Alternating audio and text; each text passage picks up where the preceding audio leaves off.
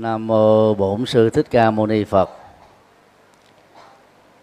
Kính thưa Ni trưởng Viện Chủ Quang Âm Tu viện, kính thưa Sư Cô Huệ Đức Trụ trì Quang Âm Tu viện cùng tất cả ni chúng, kính thưa các quý thiền hữu tri thức. Nhân ngày sám hối định kỳ,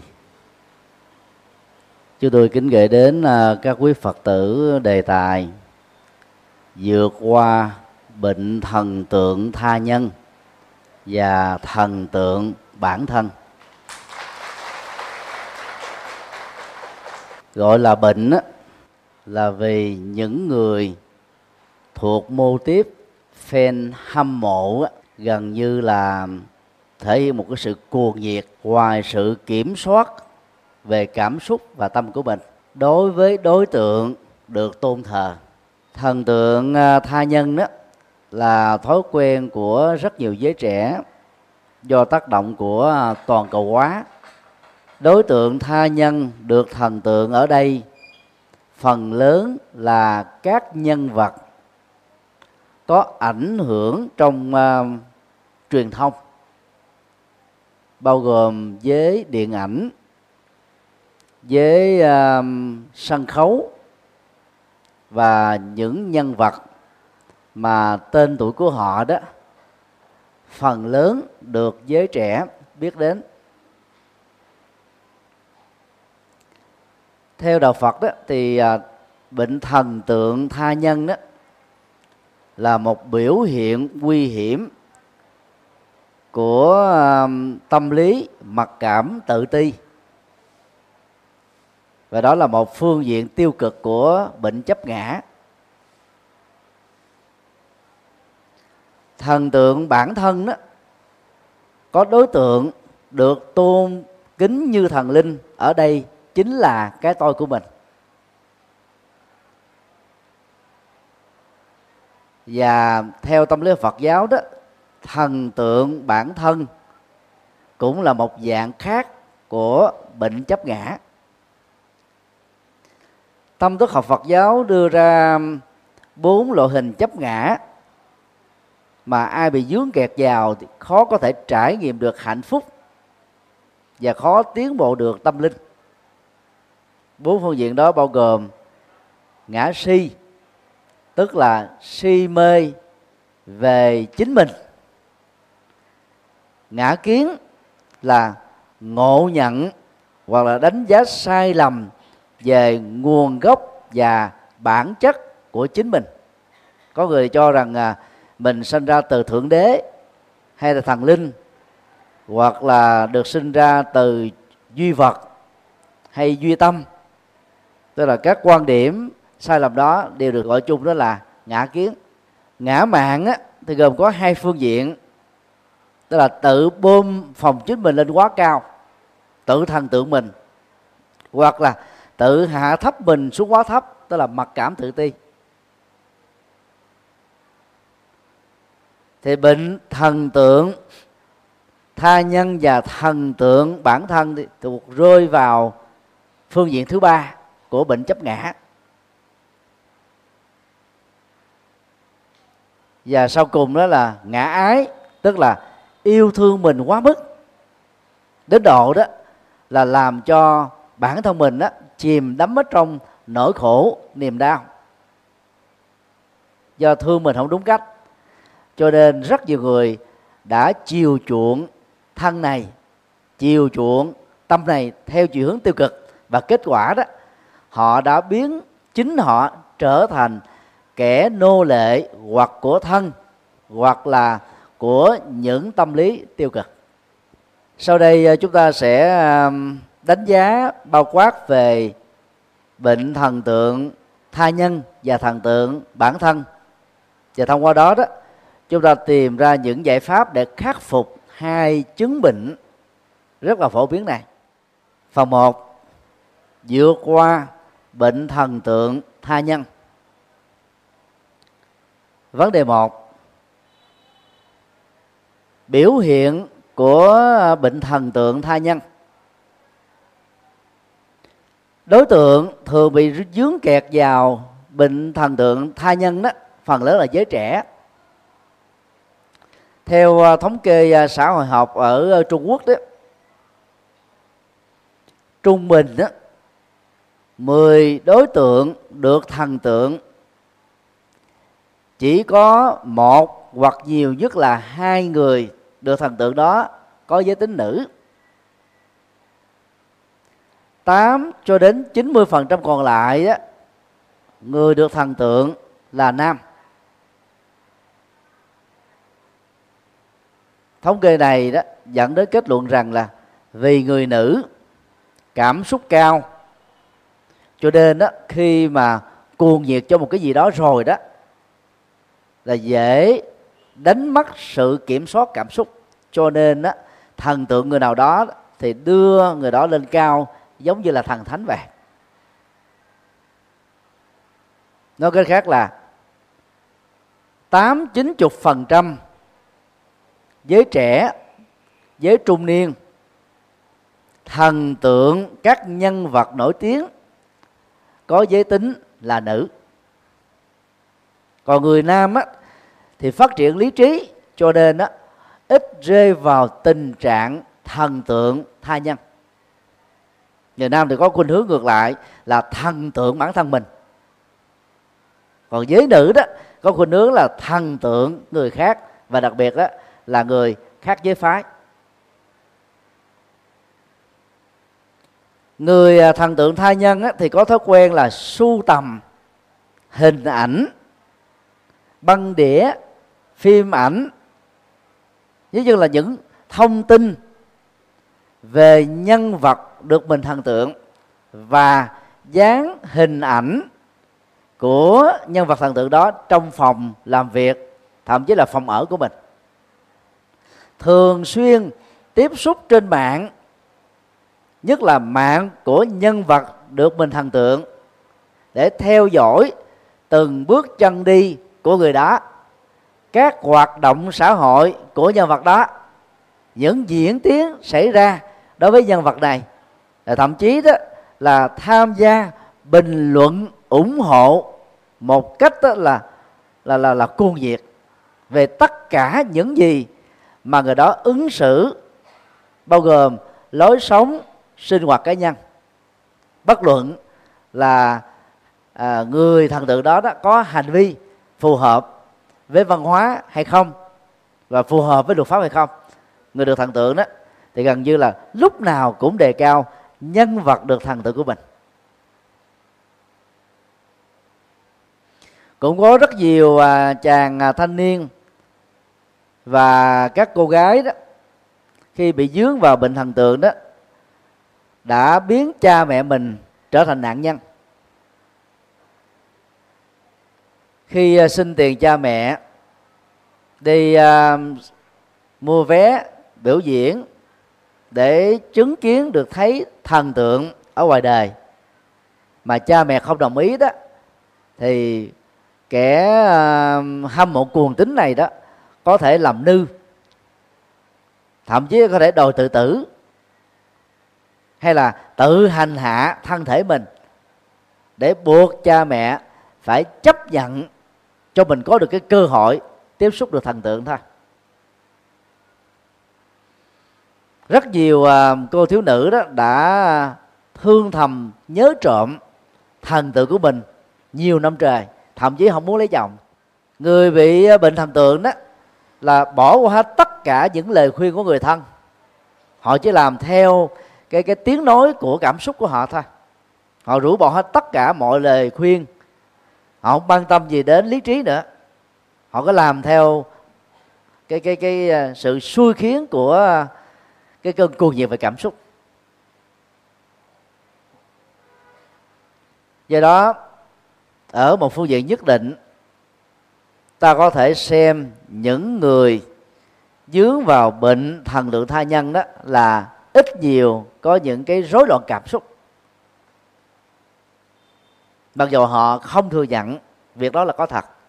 Trên hành tinh này đó không hiếm những trường hợp các fan cuồng nhiệt của thần tượng A đụng độ với các fan hâm mộ cuồng nhiệt của thần tượng B, thậm chí có thể dẫn đến ẩu đả và giết người đó. Tình huống đó thường xảy ra đối với các fan thần tượng bóng đá, hoặc là các diễn viên, các ca sĩ nổi tiếng đó, qua những cái đợt được bầu chọn. Nếu nhân vật được mình thần tượng mà không lọt vào danh sách quán quân hay là á quân đó, thì các fan hâm mộ có thể nổi loạn nữa, dẫn đến những cái tình trạng rối loạn trật tự xã hội ở chỗ này hoặc là ở chỗ khác. Do đó đó là các bậc cha mẹ, các quý vị nên lưu ý đến các cái diễn tiến tâm lý và các cái hành vi ứng xử của con em của mình. Nếu thấy trong phòng của chúng đó dán hình ảnh của một nhân vật nào đó thôi, hoặc là chỉ nghe nhạc của nhân vật nào đó thôi, hay là chỉ xem phim ảnh do nhân vật nào đó đóng thôi, thì chúng ta có thể bước đầu thấy rõ con em mình đó là có dấu hiệu của bệnh thần tượng tha nhân. Và mỗi khi mình có một cái lời nhận xét gì đụng đến nhân vật được con cháu mình thần tượng đó, thì các cháu phản ứng liền, bất luận đúng hay sai, phản ứng binh vực, thậm chí có thể là giận dữ, bực tức, không nói chuyện, không tiếp xúc với cha mẹ và những người thân, và có những cái hành động bỏ ăn, bỏ ngủ, bỏ nhà đi, vân vân. Thì đó là bệnh thần tượng tha nhân thuộc loại nặng nè. Có nhiều cháu đó rơi vào bệnh quan tưởng, tức là thần tượng đến độ quan tưởng, và thấy rõ là chỉ có nhân vật được thần tượng đó là số một trên đời thôi, còn không ai có thể ngang bằng được. Và có nhiều cô thiển cận hơn để được tiếp xúc với các diễn viên hay ca sĩ thần tượng đó, thì họ sẵn sàng là chấp nhận tình một đêm, mục đích là có cơ hội để được là gần gũi, ngắm nhìn con người thật của nhân vật thần tượng đó. Hậu quả của những biểu hiện thần tượng vừa nêu đó là rất lớn. Như vậy, làm thế nào với tư cách là cha mẹ người thân, ta có thể giúp cho một nhân vật nào đó trong gia đình của mình dướng vào bệnh thần tượng tha nhân có thể vượt qua được nó? Sau đây là những điều mà chúng ta cần lưu ý. Điều 2, đối tượng được thần tượng cũng chỉ là con người. Đó là thông điệp mà người thân cần phải giúp cho người bị bệnh thần tượng tha nhân đó nhận thức ra. Theo Đức Phật đó, hễ là con người đó thì ai cũng rơi vào các lỗi lầm, bao gồm phạm pháp và những cái lỗi dân sự. Người được chúng ta thần tượng cũng là con người, và nó cụ thể hơn đó là người phàm. Vì là người phàm á, nhưng mà được thần tượng đó cũng còn rơi kẹt vào hỷ, nộ, ái, ố, tức là những cái tình tự tâm lý rất là phàm phu, vui, buồn, lo lắng, sợ hãi, căng thẳng, khổ đau, hoang mang và nhiều cái trạng thái tâm lý tiêu cực khác. Khi xuất hiện trước quần chúng đó, thì các nhân vật thần tượng ứng xử như là những con người hoàn chỉnh, hoàn thiện, rất đẹp, rất ấn tượng.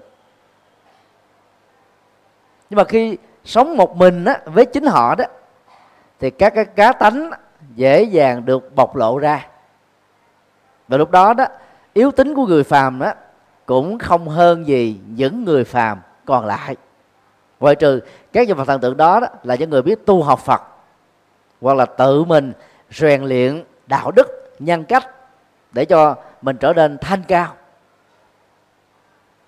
Như vậy sự thanh cao của các nhân vật được thần tượng này là do chính họ có những nỗ lực về đạo đức và tâm linh, chứ không phải vì họ là người nổi tiếng cho nên họ có được các cái phẩm chất cao quý đó. Khi đọc các phương tiện truyền thông đó, bằng tiếng Việt hay là bằng bất cứ một ngôn ngữ nào, thỉnh thoảng chúng ta sẽ thấy các nhân vật thần tượng đó ăn nói chẳng giống ai, nhân cách chẳng giống ai, hành xử chẳng giống ai, thậm chí còn tệ hơn những người bình thường khác nữa là khác. Nhưng mà rồi đó, tâm lý đám đông dễ dàng bị quên đi. Cho nên cái tình cảm dành cho thần tượng, mặc dù họ có những cái hành động rất sái quấy, rất xấu, rất không phù hợp với văn hóa, người ta cũng dễ dàng bỏ qua do cái chứng bệnh thần tượng này. Như vậy thông điệp mà chúng ta nhắn gửi đến người bị bệnh thần tượng là gì? Ta quý trọng một nhân vật nào đó không phải vì nhân vật đó có tên tuổi lớn, có vị thế xã hội cao, và là vì đó người đó sống trọn vẹn với tư cách của một con người. Và hành động của người đó bao gồm lời nói, việc làm và ứng xử đó, đó là mang lại những giá trị lợi lạc tích cực cho bản thân họ và cho tha nhân. Và tối thiểu đó, nếu họ chưa trực tiếp mang lại lợi lạc hạnh phúc cho tha nhân thì họ cũng chưa từng gián tiếp tạo ra nỗi khổ niềm đau gì cho ai hết. Cho nên ta quý nhân cách đó vì họ là một cái nhân cách đáng được quý trọng, đáng được ca ngợi. Đây là mình đánh giá con người đúng với những gì mà người đó đang có, đang sống, đang thể hiện. Còn người bị dương vào bệnh thần tượng đó, họ không quan tâm đến thế tên tuổi người đó, hoặc là chủ nghĩa ngoại hình của người đó, hay là lối ứng xử mang tính ngoại giao của người đó trước công chúng đã để lại những cái ấn tượng rất đẹp, cho nên đó họ tôn thờ như là thờ thượng đế, thờ thần linh, thờ các anh hùng dân tộc, và họ không chấp nhận bất kỳ ai đụng chạm đến nhân vật được thần tượng này. Và khi mình quan niệm nhân vật được thần tượng cũng như là con người thì người đó cũng có thể có những điều không thích hợp. Cho nên thay vì thần tượng họ, chúng ta hãy đánh giá họ với tư cách là một con người thôi. Cái gì họ tốt, họ hay, ta tán dương, ta học hỏi. Cái gì họ không tốt, không hay, không nên chống đối, chỉ trích, phê bình, nói xấu, xuyên tạc, cường điệu, mà hãy góp ý chân thành. Đó là chúng ta lấy nhân cách cao quý của một con người để ứng xử với những con người khác với chúng ta. Đó là trung đạo trong giao tế với tha nhân. Điều 3, mặc cảm bản thân đó là một tâm lý tiêu cực. Xuất thân từ những nước đang phát triển hoặc là thành viên của những gia đình nghèo khó đó, tâm lý thông thường của con người dễ dàng mặc cảm thân phận mình. Mặc cảm tự tư này đó là một cái bệnh chấp ngã rất là nặng. Chứ tôi thường ví dụ bệnh mặc cảm tự ti giống như là tình trạng một chiếc xe mà các bánh xe của nó đó bị xì xẹp đến độ là trong nó không còn một cái hơi gì hết á. Dầu vàng đồng của xe và mọi yếu tố hình thành ra chiếc xe đó vẫn còn rất tốt. Chiếc xe đó khó có thể đưa tài xế và hành khách đang ngồi trên nó có thể đến được đích điểm mà họ đang kỳ vọng. Càng mặc cảm về bản thân mình bao nhiêu đó, chúng ta dễ sa đà vào chủ nghĩa thần tượng bấy nhiêu. Tức là tự hạ thấp mình xuống và đề cao người khác lên. Và tình trạng tự hạ thấp và đề cao tha nhân lên nó giống như là cái khoảng cách giữa trời và vực. Hậu quả của lối sống này đó sẽ làm cho người bị bệnh thần tượng đó không tin vào chính mình, không tin vào năng lực mình đang có, và điều đó nó đã trở thành chiếc cái ổ khóa giam dốt tất cả các cái tiềm năng vốn có ở chúng ta, và làm cho chúng ta không phát huy được các cái tiềm năng đặc biệt mà ai cũng có ngang nhau, ít nhất là trong thì tương lai. Những quốc gia nghèo hoặc là trải qua các hậu quả của chiến tranh như Việt Nam đó, thì người dân ở trong nước thường rơi vào bệnh mặc cảm dân tộc. Mấy chục năm qua đó, tại Việt Nam chúng ta, báo chí cũng như là lối ứng xử khi mình nói về dân tộc mình á, người ta thường dùng cái từ rất là mặc cảm: đất nước Việt Nam nhỏ bé. Nước Việt Nam không nhỏ, nước Việt Nam lớn hơn nhiều nước trên thế giới, lớn hơn một số nước của châu Âu. Chiều cao của Việt Nam không nhỏ. Trong thời kỳ chiến tranh chúng ta ăn thiếu chất, uống thiếu sữa cho nên bị lùn bé. Còn thế hệ con cháu Việt Nam thời hiện tại này cao 1m6, 1m7, 1m8, không thua Hàn Quốc, Nhật Bản, Mỹ gì hết á. Con người chúng ta không nhỏ bé. Và chúng ta không phải là quốc gia nhược tiểu, vì Việt Nam là nước duy nhất đánh thắng được thực dân Pháp, đế quốc Mỹ và thực dân xâm lược Trung Quốc. Ít nhất là chúng ta đã thắng được Trung Quốc 64 lần xâm lược trong lịch sử 3.000 năm của dân tộc ta. Chưa có một dân tộc nào có thể thắng được các lực lượng đế quốc lớn như thế. Cho nên Việt Nam không phải yếu. Dân số Việt Nam ngày nay là 90 triệu người. Nếu so với một số nước châu Âu đó, bằng 5 cho đến 10 nước châu Âu gộp lại. Về chất xám á, thì các học sinh Việt Nam đoạt giải Olympic thế giới không phải là ít. Về các khoa học gia của Việt Nam, chúng ta không phải là không có. Rất tiếc là chúng ta chưa có chính sách chiêu hiền đại sĩ để các cái nguồn chất xám người Việt Nam đang sống ở hải ngoại đó có thể trở về nước, đóng góp và phụng sự cho sự phát triển của dân tộc thôi.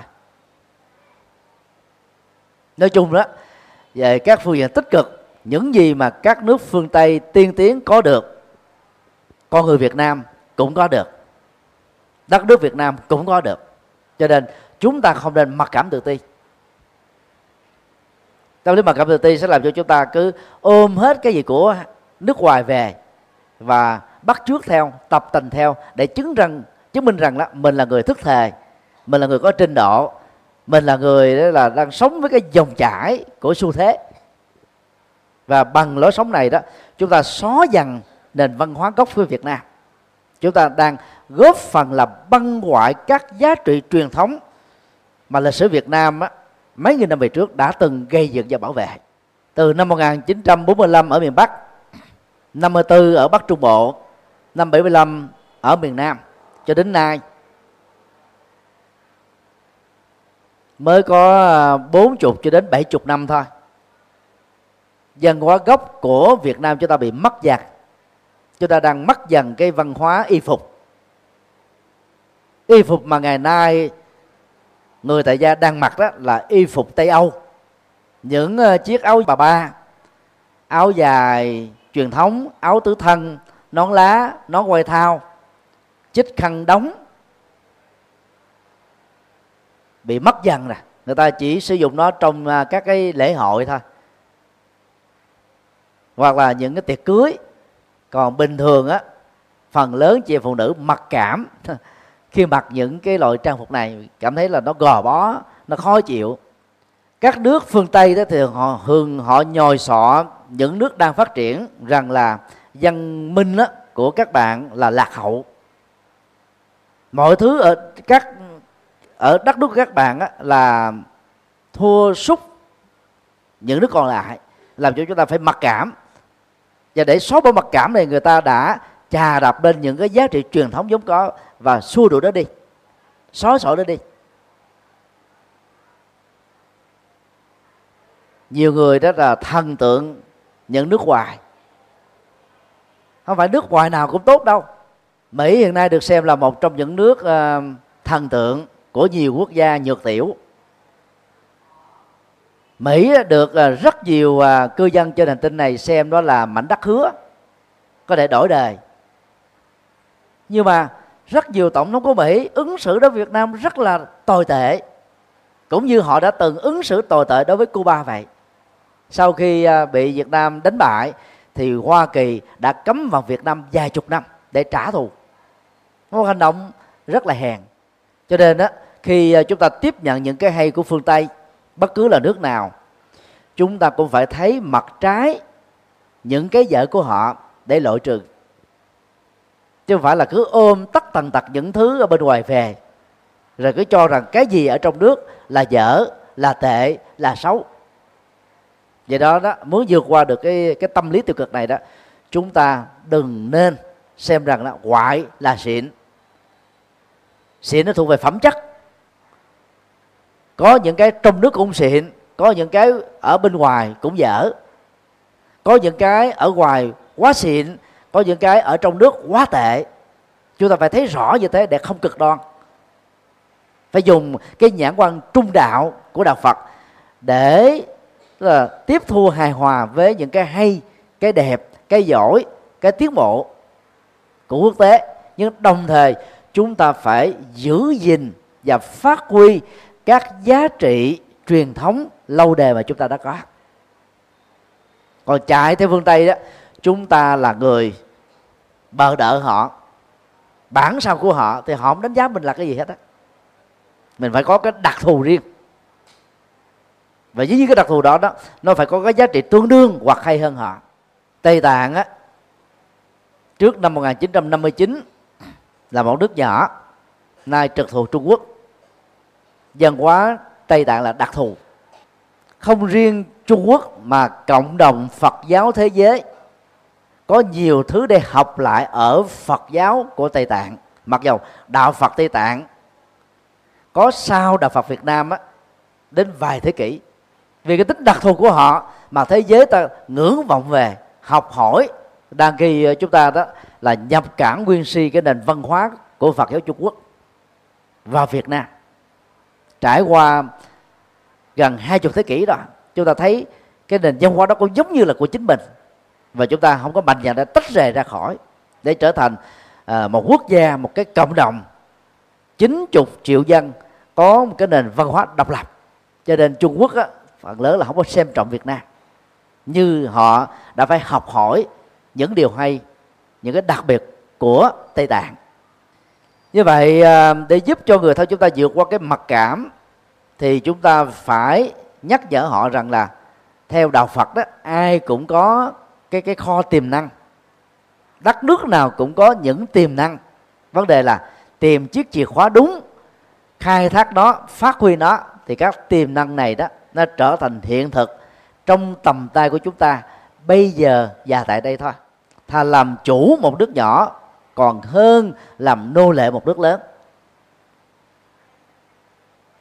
Thà phát huy những cái gì hay đang còn tiềm ẩn ở mình còn hơn là chạy theo chủ nghĩa thần tượng một nhân vật nào đó mà lối sống của họ chưa chắc đã hơn được mình, thậm chí có những trường hợp tệ hơn mình. Điều 4, nhận thức tiềm năng là một hiện thực. Bài kinh Diệu Pháp Liên Hoa có nghĩa đen là kinh nói về hoa sen chánh pháp màu nhiệm. Ở đây hình ảnh của hoa sen đó được sử dụng như một ẩn dụ, mà hiểu được đó chúng ta sẽ tạo ra sự màu nhiệm cho cuộc đời của chính mình.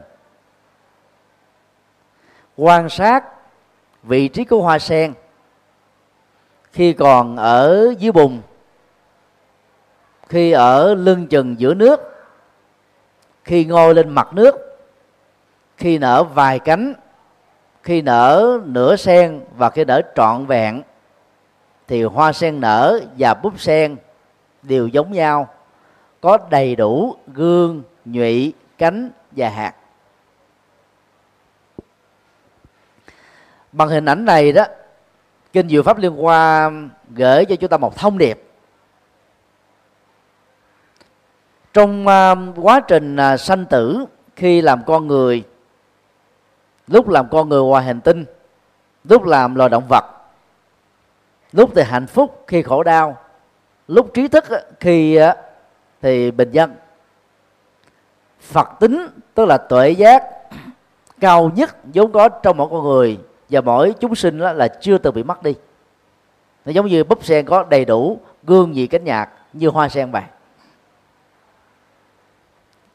Quan sát hình ảnh búp sen và hoa sen trong tứ tương quan nhân quả đồng thời đó, chúng ta cần phải cam kết rằng là những gì thuộc về nhân tài, thiên tài mà những nhân vật được chúng ta thần tượng có được đó, chúng ta cũng có chúng dưới hình thức là tiềm năng. Cho nên thay vì đó chạy theo một cách cuồng vọng chủ nghĩa thần tượng đó, chúng ta hãy nỗ lực và làm sao để mình có được những tố chất đó trong đời sống thực tiễn. Cách thờ phượng Phật và Bồ Tát trong đạo Phật khác hoàn toàn với tín đồ của các tôn giáo. Ở đây đó, chúng ta không thờ Phật dưới cái mục đích là mong Phật phù hộ những nguyện vọng của mình, mà là thể hiện lòng tôn kính của một người đệ tử đối với bậc tâm linh vĩ đại. Và đồng thời đó, khi thể hiện sự tôn kính đó, chúng ta nêu ra một cam kết lớn là con quyết tâm học được các nhân cách vĩ đại và siêu tuyệt của Phật và các vị Bồ Tát. Và bằng cách này đó, chúng ta trở thành Phật con vài chục %, Phật thanh niên, Phật trung niên, Phật lão niên. Tức là những cái nhân tính giác ngộ, tuệ giác, từ bi vĩ đại của các đức Phật đó, chúng ta tích tụ dần, tăng trưởng dần và trở thành như thế. Còn cầu nguyện Phật gia hộ cũng là một yếu tố tâm lý tích cực, nên làm cho mình đó là vững tin hơn, vững chãi hơn, không bỏ cuộc nửa chừng. Vì mình biết rất rõ là con đường nhân quả đúng đắn đó, khi đã được làm rồi đó, thì kết quả chỉ còn lại là thời gian thôi. Người tu học Phật không phải bị lệ thuộc duy nhất vào cầu nguyện. Cầu nguyện là một cái nguồn động lực để chúng ta thực hiện và biến ước mơ trở thành hiện thực thôi. Trong chương trình Gương Mặt Thân Quen trên VTV hả? VTV3 hả? Thì nghe nói là có một ca sĩ trẻ tên là Mai Quốc Việt và Hoài Lâm. Riêng Mai Quốc Việt đó thì có được cái thiên tài về việc nhái giọng, giả giọng. Cùng một lúc có thể trên 15 ca sĩ nam và nữ khác nhau. Việc đó đó chúng ta chưa từng nghe thấy đề cập đến trước đây tại Việt Nam hay là ở nước ngoài.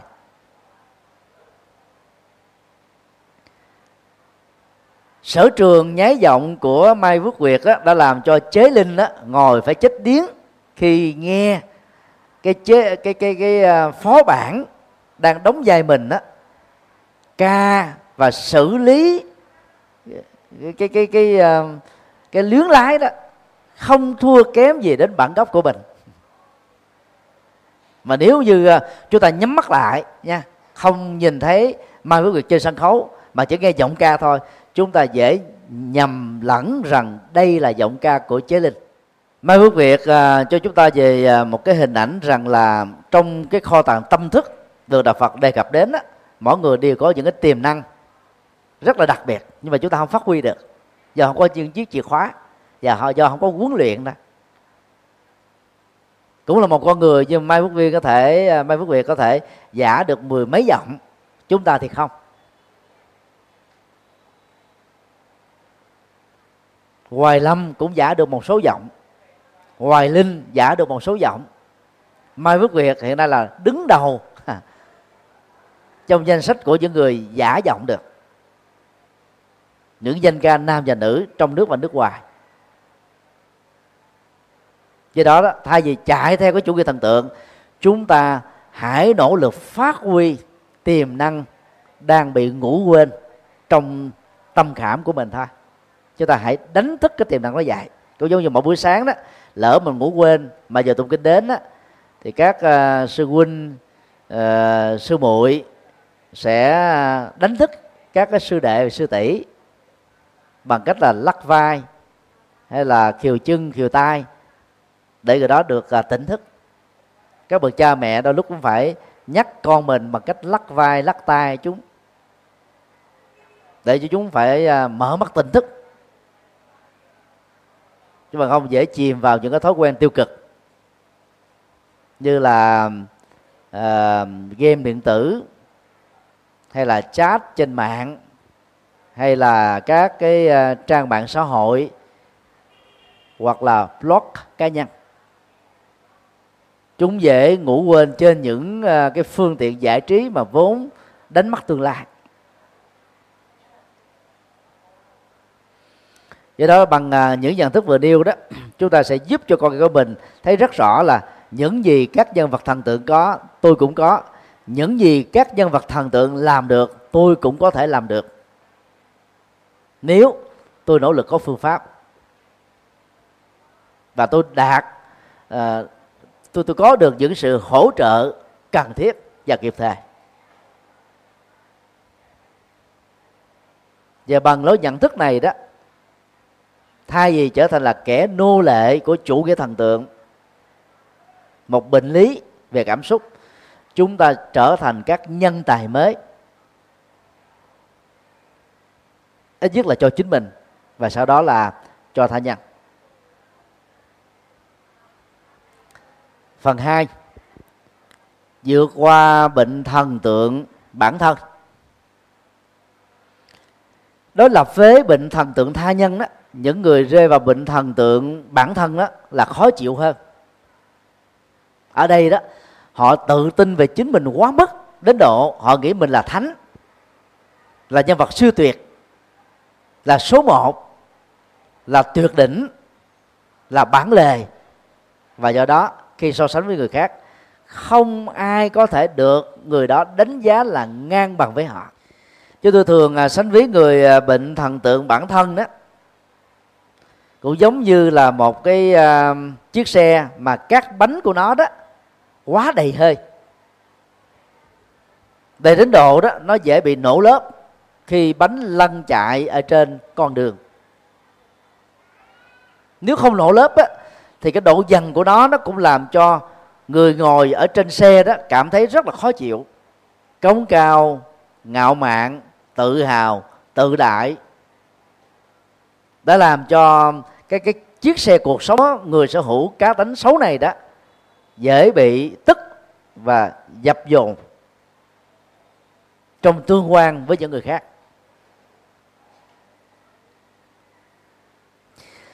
Xem cống cao ngã mạn là một chứng bệnh thần tượng bản thân đó là cách để chúng ta dễ dàng đánh giá lại chính mình, xem rằng là mình có đang bị dướng kẹt vào cái bệnh này hay không. Trong Phật giáo đó, khi chúng ta tiếp cận lời kinh Phật dạy nói chung và những cái tình huống khác nói riêng đó, thì nên nhớ là thường nó có hai lớp ý nghĩa: lớp nghĩa đen chữ trắng và lớp biểu tượng triết lý. Người bình dân đó, thì tiếp cận đạo Phật bằng lớp nghĩa đen thôi, còn người tri thức đó, là tiếp cận đạo Phật bằng lớp biểu tượng và triết lý. Một trong những biểu tượng của mùa Phật đản từ ngày mùng 8 cho đến rằm tháng 4 âm lịch hàng năm, đó là hình ảnh Thái tử Tất Đạt Đa sơ sinh, tay phải trỏ lên trời, tay trái đó chỉ xuống đất. Giờ người ta tin rằng là ngài đã phát biểu câu nói thiên thượng thuyên hạ, duy ngã độc tôn, vô lượng sanh tử, ư kim tận hỷ. Tạm dịch là trên trời dưới đất, tôi là số một, vô lượng sanh tử, kiếp này cuối cùng. Thực tế thì Đức Phật chưa từng tuyên bố câu nói đó khi mới sinh ra. Người Ấn Độ không thích nói hoạch toẹt, không thích nói nghĩa đen chữ trắng, không thích nói kiểu bạch thoại, mà họ thích nói văn chương với những ẩn tượng, ẩn dụ, mà trong đó nó có nhiều biểu tượng đòi hỏi chúng ta phải giải mã đúng với nền văn hóa của Ấn Độ lúc đó. Chứ là cũng một vấn đề, người Ấn Độ có thể mô tả nội dung đó bằng các cái cách diễn đạt khác nhau. Thay vì nói rằng là về sau này đó, nhất là sau khi được giác ngộ, Đức Phật là bậc siêu phàm thoát tục, xứng đáng ngồi riêng một chiếu trong tất cả các bậc vĩ nhân từ trước đến giờ, thì ta nói rằng là Đức Phật khi sinh ra đó là chỉ về chỉ đất mà nói rằng là mình là số một. Vậy thôi. Về phương diện vũ trụ quan đó thì Đức Phật cho rằng là không có nguyên nhân đầu tiên, bao gồm chủ nghĩa duy thần, duy vật, duy tâm, là mọi thứ đó được tồn tại, phát triển, hoài diệt đó, là theo quy luật tương quan, tương duyên, tương thuộc. Về phương diện xã hội học thì Đức Phật chủ trương bình đẳng xã hội, công bằng xã hội, dân chủ, nhân quyền, đề cao đó, cái vai trò của tri thức trong việc đánh giá, phán đoán và lối sống phù hợp với đạo đức và luật pháp. Về phương diện đạo đức thì Đức Phật dạy có hai loại đạo đức tại gia, đạo đức xuất gia, và cả hai đó đều đặt trên nền tảng là không làm những gì gây phương hại và khổ đau cho tha nhân, nhưng mà làm tất cả những thứ mang lại lệ lạc cho quần chúng, và khi làm việc đó đó bằng động cơ cao quý. Về phương diện tâm lý học thì Đức Phật cho rằng là tất cả các hành động bao gồm lời nói, việc làm, rộng hơn nữa là nghiệp riêng, nghiệp chung của con người và cộng đồng đều do tâm của con người đạo diễn.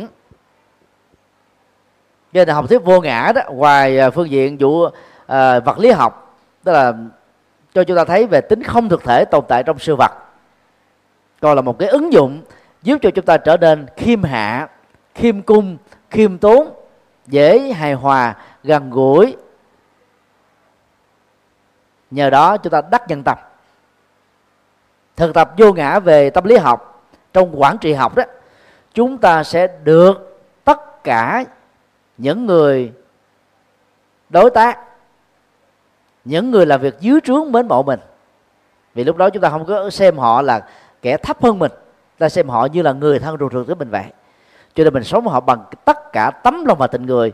Hồi đáp lại đó, thì người được ứng xử như thế, người ta cũng xem mình rất là quý trọng. Học thuyết vô ngã đó trở thành là một ứng dụng tâm lý học rất quan trọng trong đạo Phật. Kinh Vô Ngã là bài kinh được Đức Phật nói sau kinh Chuyển Pháp Luân, tức là Tứ Diệu Đế. Và Đức Phật là một con người rất vô ngã, rất khiêm hạ, rất dễ gần gũi. Không có lý gì mà lúc mới sinh ra Ngài cao ngạo như thế, cho rằng mình là số một. Đang khi đó Ngài chưa, lúc đó còn nhỏ quá, chưa có cơ hội tiếp xúc với người khác, đối chiếu với người khác, làm sao biết người khác là số một hay là mình là số một được. Số một và số hai chỉ xuất hiện khi chúng ta đặt lên một bàn cân so sánh, đối chiếu, theo hiện so sánh hơn hoặc là so sánh kém, so sánh bằng đó. Ba cái phương pháp so sánh đó đều dướng kẹt vào cái tôi hết. Do đó khi kỷ niệm mùa Phật đản hàng năm đó, chúng ta nên nhớ phải lý giải hình ảnh đản sinh đó bằng ngôn ngữ biểu tượng, chứ không nên hiểu theo nghĩa đen. Hiểu theo nghĩa đen đó là có nhiều cái bất cập và đã trái ngược lại với những cái lời dạy gốc của Đức Phật. Áp dụng bài kinh Vô Ngã trong đời sống thực tiễn đó, thì Đức Phật thường dạy chúng ta là xa lánh ba thái độ chấp ngã bằng phán nói như sau: cái này không phải là tôi, cái này không phải là tự ngã của tôi, cái này không phải là sở hữu của tôi. Thì bệnh chấp ngã nó liên hệ đến cái tôi và cái tôi sở hữu. Và vi tế giữa cái tôi với cái tôi sở hữu đều có cái tôi tự ngã, cái tự chính mình. Bệnh thần tượng bản thân đó là dướng chấp vào cái tôi đó nặng nhất và là nguy hại nhất. Sau đây là những điều mà chúng ta cần lưu ý để vượt qua. Điều 1, tự cho mình là thánh nhân. Thì đó là một cái bệnh lý mà nặng đó, có thể là hoang tưởng. Nhẹ đó có nghĩa là tự bơm phòng giá trị của mình cao nhiều chục lần cho đến nhiều trăm lần so với những gì mà mình đang có. Nếu là bệnh lý hoang tưởng đó thì cần phải điều trị tâm thần. Nếu là tâm lý đề cao mình quá mức đó, thì cần phải đánh giá thật lại để chúng ta vượt qua nó. Trong cộng đồng Phật giáo Việt Nam đó hiện nay thì có 3 nhân vật bị dướng vào thần tượng bản thân quá nặng theo nghĩa vừa nêu. Cách đây 26 năm đó, thì có Thanh Hải tự xưng mình là Vô Thượng Sư. Vô Thượng Sư đó là cái từ có nghĩa tương đương với Phật, là bậc thầy vô thượng, tức là không có thầy nào hơn được nữa. Xuất thân là một sư cô, rồi tự xưng mình là quá thân của Hòa Tát Quang Âm. Sau đó, bị bổn sư xuất gia của mình là Hòa Thượng Tịnh Hạnh la rầy đó, thì cô ấy không còn mặc chiếc áo sư cô nữa và bắt đầu trở thành là nhà thiết kế thời trang, tự xưng mình đó là Chúa sống, Phật sống. Và nhờ cái chiêu bài này đó, cô ấy đã có quần chúng rất là nhanh chóng. Vì phần lớn á, nhiều người mê tín thì ta nghĩ rằng là tôi đã có đẳng cấp xã hội cao, tôi phải làm đệ tử của các nhân vật cao, phải làm đệ tử của Phật sống, của Bồ Tát sống, của Chúa sống. Và bằng nhận thức này đó, rất nhiều người đã trở thành nạn nhân của bệnh cái tôi của chính mình và cái tôi của người thần tượng chính mình. Nhân vật thứ hai cách đây khoảng 10 năm là Duy Tuệ, tự xưng mình là đạo sư. Đạo sư là thuật ngữ Phật học chỉ cho Phật Thích Ca, về sau này chỉ cho tất cả các vị Phật. Ví dụ như trong Tịnh Độ Tông chúng ta có câu Nam Mô Tiếp Dẫn Đạo Sư A Di Đà Phật, mà nghĩa đen đó là gì? Con quay về nương tựa Phật A Di Đà, bậc đạo sư tiếp độ con. Phật nào cũng là đạo sư hết, tức là người chỉ đường, người dẫn dắt đường. Sau khi khám phá ra con đường và công bố con đường cho chúng ta một cách miễn phí, không có tác quyền, Duy Tuệ tự cạo đầu làm tu sĩ. Lúc đầu đó giả vờ truyền bá Phật pháp, sau khi có được quần chúng rồi đó thì xem mình ngang như Phật. Và bây giờ đó, đến giai đoạn nặng hơn đó là phê phán Đức Phật để chứng tỏ mình hơn Đức Phật.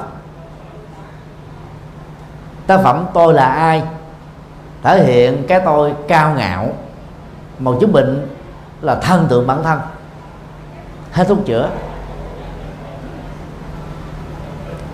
Nhân vật thứ ba cách đây 5 năm thôi, đó là Trần Tâm, nay khoảng chừng 25-26 tuổi, được cha mẹ cho vượt biên sang Hoa Kỳ từ nhỏ. Đến mười mấy tuổi tự xưng mình là hóa thân của Đức Phật Di Lặc trong tương lai, rồi ăn mặc đó giống như là Phật Di Lặc. Rồi sau khi có chỗ đứng rồi đó thì tự xưng mình là Phật sống. Chắc vài năm nữa ông này cũng giống như Duy Tuệ và Thanh Hải, bắt đầu phê phán Phật. Cái kịch bản mà những người rơi vào bệnh thần tượng cá nhân là đầu tiên đó là mượn danh nghĩa của một nhân vật lỗi lạc và xem mình là hóa thân của nhân vật đó, sau đó là tiến hành phủ định nhân vật này để khẳng định rằng đó mình đó là nhân vật thay thế, vượt trội hơn, đặc biệt hơn. 40 năm trước tại Ấn Độ đó, Osho đó là hiện tượng này. Osho nổi tiếng là nhờ giảng dạy kinh điển Phật giáo. Từ năm 20 tuổi, ông đã rất thành công trong việc phân tích công án và thoại đầu của Phật giáo thiền Nhật Bản và Trung Quốc. Sau đó giảng kinh Kim Cương, kinh Pháp Cú và nhiều chuyên đề về Phật học, và làm cho ông ấy nổi tiếng toàn cầu. Khi nổi tiếng toàn cầu rồi đó, bắt đầu Osho tự xưng mình là Padawan, tức là Thế Tôn. Thế Tôn là một trong 10 đức hiệu của Đức Phật Thích Ca và các Đức Phật. Đến lúc ông ấy được 50 tuổi hoài đó, ông ấy bắt đầu tiến hành phê phán Đức Phật và cho rằng là Đức Phật thấp hơn mình.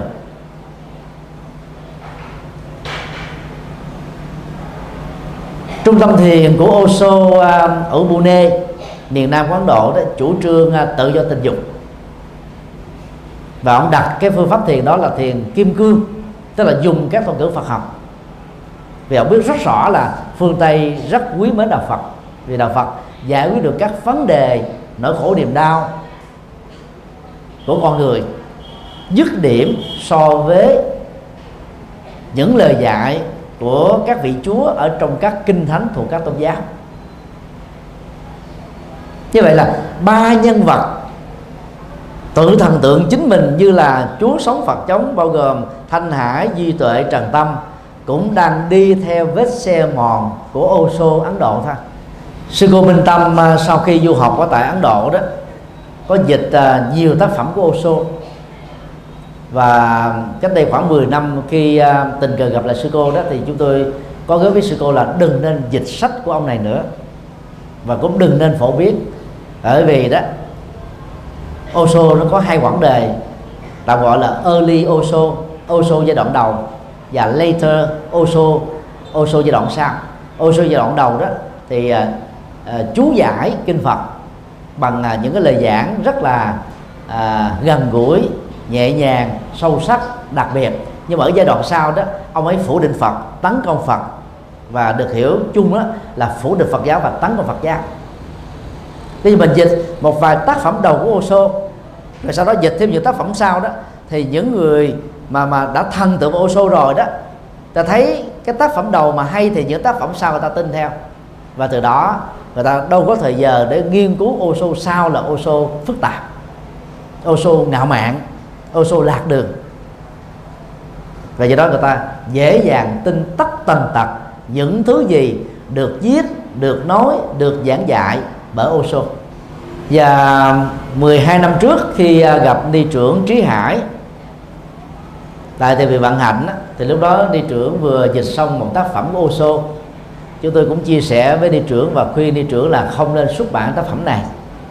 Ni trưởng rất hoan hỷ và không có phổ biến đó. Riêng ni sư Minh Tâm đó thì còn một số tác phẩm đã phổ biến rồi, không có ngưng lại được. Người ta đã lan truyền nó rất rộng rãi trên internet, và người ta tự tái bản ngoài sự kiểm soát của ni sư. Khi thấy các tu sĩ Phật giáo mà dịch sách Osho, phổ biến sách Osho, thì các Phật tử dễ dàng chạy theo cái phong trào này. Ta lấy cái uy tín của tu sĩ làm cái điểm tựa, và do vậy những gì các tu sĩ Phật giáo phổ biến thì người ta dễ tin theo lắm. Và do đó cái mức độ ngộ nhận và dẫn đến các cách tai hại liên hệ đến những việc phổ biến sách Osho cũng là rất lớn. Nói cái khác, ai tự xưng mình là Phật sống, Bồ Tát sống, Chúa sống, hay là hơn Phật, hơn Chúa, thì đó là những người bị chứng bệnh thần tượng bản thân mình thuộc loại nặng nhất. Theo tâm lý học đó, phần lớn những người này đó có cái chứng bệnh tâm thần quan tưởng. Họ tưởng họ là như thế thật. Cũng có một số trường hợp là họ lừa đảo thật, họ dùng những cái chiêu bài tôn giáo để họ lừa đảo quần chúng thôi. Dầu là bị bệnh quan tưởng hay là lừa đảo thật, thì những tuyên ngôn tự xưng mình là Phật sống, Chúa sống, hoặc là hơn Phật, hơn Chúa, đều là những con người có vấn đề, và chúng ta cần phải xa lánh họ. chứ chạy theo họ chúng ta sẽ trở thành nạn nhân. Điều hai, cho mình là số một, từ trên điểm xuống. Người bị bệnh thần tượng bản thân đó, thì luôn luôn đề cao chính mình. Khi so sánh đối chiếu mình với người khác đó, thì xem người khác đó là đội bảng, đội sổ, hoặc là đứng đầu từ ở dưới điểm lên thôi, đó là đối lập với mình. Mà trên thực tế đó thì cái năng lực, trình độ, tâm lực, đạo lực, đức lực của người bị bệnh đó, đó so với tha nhân là không bằng ai, thậm chí là không giống ai. Nhưng mà họ vẫn tự xưng mình là số một thôi, mặc dầu chưa có nặng như là tự mình cho mình là thánh nhân hay là Phật sống, Chúa sống. Nhưng mà người cho mình là số một cũng là người rất là khó chê. Họ phê phán hết mọi thứ. Biểu hiện của những người này là gì? Thích dạy đời. Nhưng khi tuổi của họ bằng con cháu mình thôi, nhưng mà họ cho rằng là họ hơn mình đủ thứ, hơn người khác đủ thứ. Mà khi trình bày kiến thức ra thì chẳng thấy hơn gì, nhưng mà cái bệnh đó cứ làm cho họ nghĩ họ là số một thôi, không cách nào nói được, nó không nghe. Càng kháng cự họ, càng nói họ, họ càng chống đối, họ còn làm nư, họ càng là lúng lút sâu vào cái con đường ngạo mạn, cao ngạo đó thôi. Đó là một cái bệnh lý rất là đáng tội nghiệp. Phê bình, chỉ trích là hai cái thói quen tiêu cực ngoài cái thói quen dạy đời thường thấy ở những người thần tượng bản thân. Có một cái phép trắc nghiệm nhỏ. Nếu họ là một nhà văn, một nhà báo, thì trong tác phẩm của họ viết đó, chúng ta thấy là cái chữ mà đề cập đến cái tôi đó, với vai trò là đại từ nhân xưng ngôi thứ nhất, đó là chỉ về chính họ đó, nó xuất hiện nhiều hơn là những từ còn lại. Thế lúc nào cũng nói về mình, tôi thế này, tôi thế nọ, tôi thế kia, thầy tôi thế này, thầy tôi thế nọ, thầy tôi thế kia. Và bao giờ cũng so sánh là cái tôi của mình đó là cao cái tôi của người khác, và thầy tôi của mình đó là vượt trội hơn người khác thôi. Bao giờ cũng đánh bóng, bao giờ cũng cường điệu, bao giờ cũng bơm phòng. Và thậm chí đó họ có thể trở nên rất cuồng tín. Ai đụng đến họ là họ sẽ tìm cách phá hoại, phá đám, xuyên tạc, vu khống, nói xấu, gây ra rất nhiều các cái nỗi khổ niềm đau. Thói quen của những người này đó là khi mà ai nhận xét về họ đó thì họ trở nên dai như là con đĩa. Họ có thể bỏ từ năm này, tháng nọ, tuần kia, hàng ngày, hàng giờ, chỉ đi phản biện, chống đối lại để chứng minh họ là số một thôi. Còn giới trí thức thật sự đó, người ta không làm thế. Người ta không tấn công cá nhân, không nói xấu cá nhân. Người ta chỉ đánh giá về quan điểm, và người ta cũng không có nói rõ ràng là anh sai tôi đúng. Người ta chỉ trình bày cái đúng của người ta. Rồi những người khác đó, người ta có trí thức là đánh giá ai đúng ai sai để cho quần chúng tự phán đoán nè. Tức là rất là khách quan mà cũng rất là trung lập, không đặt cái tiền đề chân lý trước khi thảo luận đó, phản biện đó. Còn người cho mình là số một đó thì trong đầu họ, họ nghĩ họ là đúng rồi, người khác là sai rồi, cho nên trong mọi tranh biện, trong mọi đối thoại, hay trong mọi bút chiến đó, thì họ luôn luôn cho họ là đúng thôi. Chỉ cần có một người nào đó nó đụng đến họ một chữ thôi, họ có thể viết lại một quyển sách để chống đối, để phản biện. Cũng có người nhân danh mình là tu sĩ khi làm việc đó, cũng có người nhân danh mình là cư sĩ khi làm việc tồi tệ đó. Họ nhân danh bất cứ cái gì, nhưng mà chúng ta đừng bận tâm đến nhân danh. Chúng ta chỉ cái biểu hiện của những con người như thế, chúng ta thấy họ có những cái dấu hiệu thất thường, và chúng ta có thể kết luận rằng họ dướng vào cái chứng bệnh chấp vào cái tôi của họ quá lớn mà, và rất đáng tội nghiệp. Phần lớn chấp vào cái tôi, cho cái tôi mình là thượng đế, quả thân Phật, quả thân Chúa đó, và cho mình là số 1 chết mang theo thôi. Rất khó có thể thay đổi được cá tính đó trong một kiếp người. Trong giới luật của người xuất gia đó, Đức Phật có quy định ai tự ngôn chứng thánh, tức là mình còn là người phàm nhưng mà cho mình là thánh nhân hay là Bồ Tát hay là Phật đó, thì phạm tội nặng nhất, và khi bị kết tội có đủ các bằng chứng bởi một tăng đoàn hợp pháp, thì kể từ lúc đó trở đi tu sĩ đó sẽ bị tước cái quyền làm tu sĩ trọn đời. Tức là cái khung hình phạt rất nặng mà Đức Phật đã quy định thời của Ngài. Trong kinh Diệu Pháp Liên Hoa gọi đối tượng đó là tăng thượng mạng. Còn cao ngạo, mạng đây là cao ngạo ha.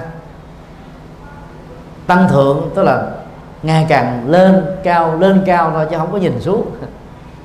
Tức là người phàm mà cho mình là thánh. Kinh Diệu Pháp Liên Hoa có Bồ Tát Thường Bất Khinh, một nhân cách vĩ đại về lòng khiêm cung, thể hiện sự quý kính người khác và không dám khinh thường người khác. Cái cách mà vị Bồ Tát này truyền bá học thuyết khiêm hạ đó là bằng câu nói: tôi không dám khinh ông bà, vì ông và bà đó có thể thành Phật trong tương lai. Tức là kính cái Phật tính của nhân vật đó, không dám khinh họ. Cho nên lỡ mà ngay thời điểm đó họ có phạm pháp, tạo tội lỗi, gây khổ đau, sống bất hạnh, thì chúng ta cũng không có chửi bới, chỉ trích, cô lập họ, mà hãy thấy tội nghiệp họ. Vì bằng Phật tính đó, trong tương lai khi được giác ngộ bởi sự dẫn dắt của một người có kinh nghiệm, họ sẽ trở thành Phật thôi. Cho nên lời nói của Bồ Tát Thường Bất Khinh dạy chúng ta về cái hạnh khiêm cung và thể hiện sự tôn trọng người khác.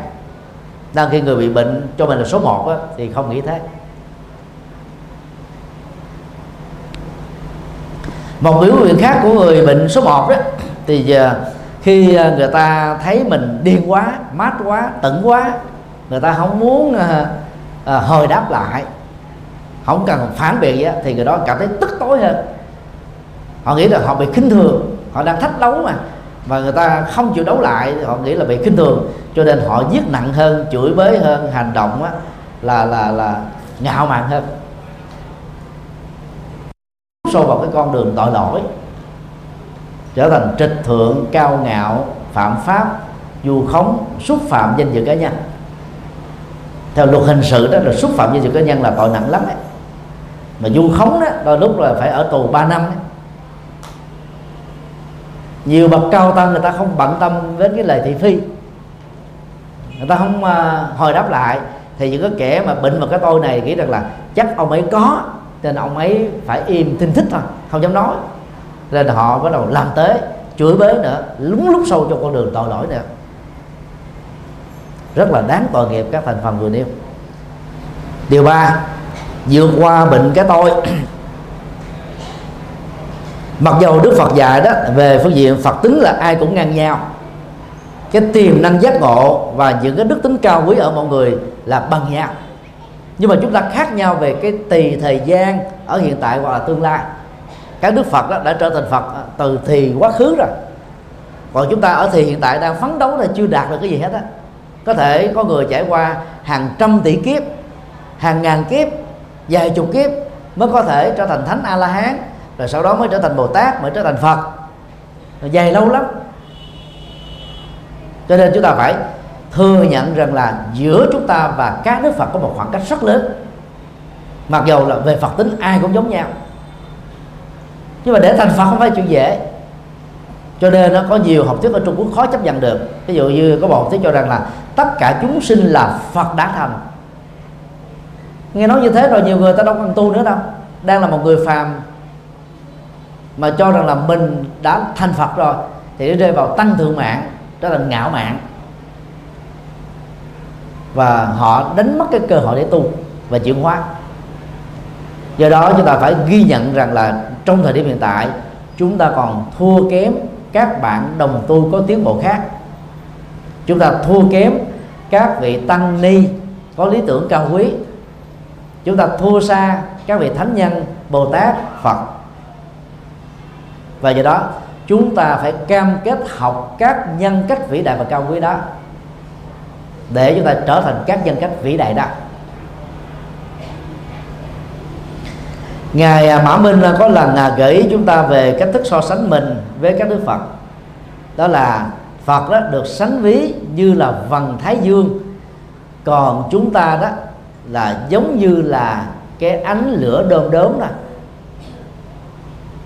Ánh sáng đom đóm phải là lửa, nhưng mà trong đêm 30 đó, vằn vặt màu đen đó, thì cái lập lòi của con đom đóm nó làm cho chúng ta có thể thấy được cái gì đó, và con đom đóm cảm thấy mình rất quan trọng, mình là dẫn đường, mình chói sáng, mình khai mở. Nhưng mà so với mặt trời đó thì đom đóm chẳng là cái gì hết đó. Đom đóm còn thua xa đèn điện tử, đèn đuốc, rồi đèn dầu, đèn cầy, đèn điện, rồi sao trăng, mặt trời, không bằng được cái gì hết đó. Nhưng mà vì cái bệnh chấp cho nên nghĩ rằng là mình là số một thôi. Do đó mình phải so sánh như thế để các thành tựu chúng ta đó nó không làm cho chúng ta bị ngủ quên trên chiến thắng. Tại lúc dù khi mình thành công có chút xíu kìa, cái là bắt đầu ngủ quên rồi, tội nguyện rồi, đánh mất cái cơ hội để tiến bộ hơn, chúng ta bị thụt lùi. Dĩ nhiên là khi so sánh như thế để đừng có để chúng ta rơi vào trạng thái mặc cảm tự ti, mà thấy mình có khoảng cách rất lớn với những cái bậc cao thượng, chúng ta phải nỗ lực rút ngắn cái khoảng cách đó lại, rút ngắn lại. Cứ mỗi một ngày trôi qua ta có tiến bộ hơn, năm nay phải tiến độ hơn sang năm, năm nay phải tiến bộ hơn năm ngoái, sang năm phải tiến bộ hơn năm nay, 10 năm sau chúng ta phải phát triển hơn bây giờ. Lĩnh vực nào chúng ta cũng cần phải cam kết như thế thì mới có thể hạnh phúc được, phát triển được, và phát triển theo hướng bền vững. Phải tập nhón chân vối tay để bắt nhịp được người khác. Khi mình nhón chân á, chúng ta có cảm giác là mình cao hơn được một tấc, vối cái tay nữa chúng ta cao thêm 2 cm. Mỗi ngày cho con em mình dưới 16 tuổi uống 1 ly sữa nguyên chất và tập nhón chân vối tay áp vào vách tường, con em chúng ta sẽ cao hơn cha mẹ của chúng trung bình là 1 tấc. Ngày xưa thầy không biết làm cái này cho nên bị lùng sụp á.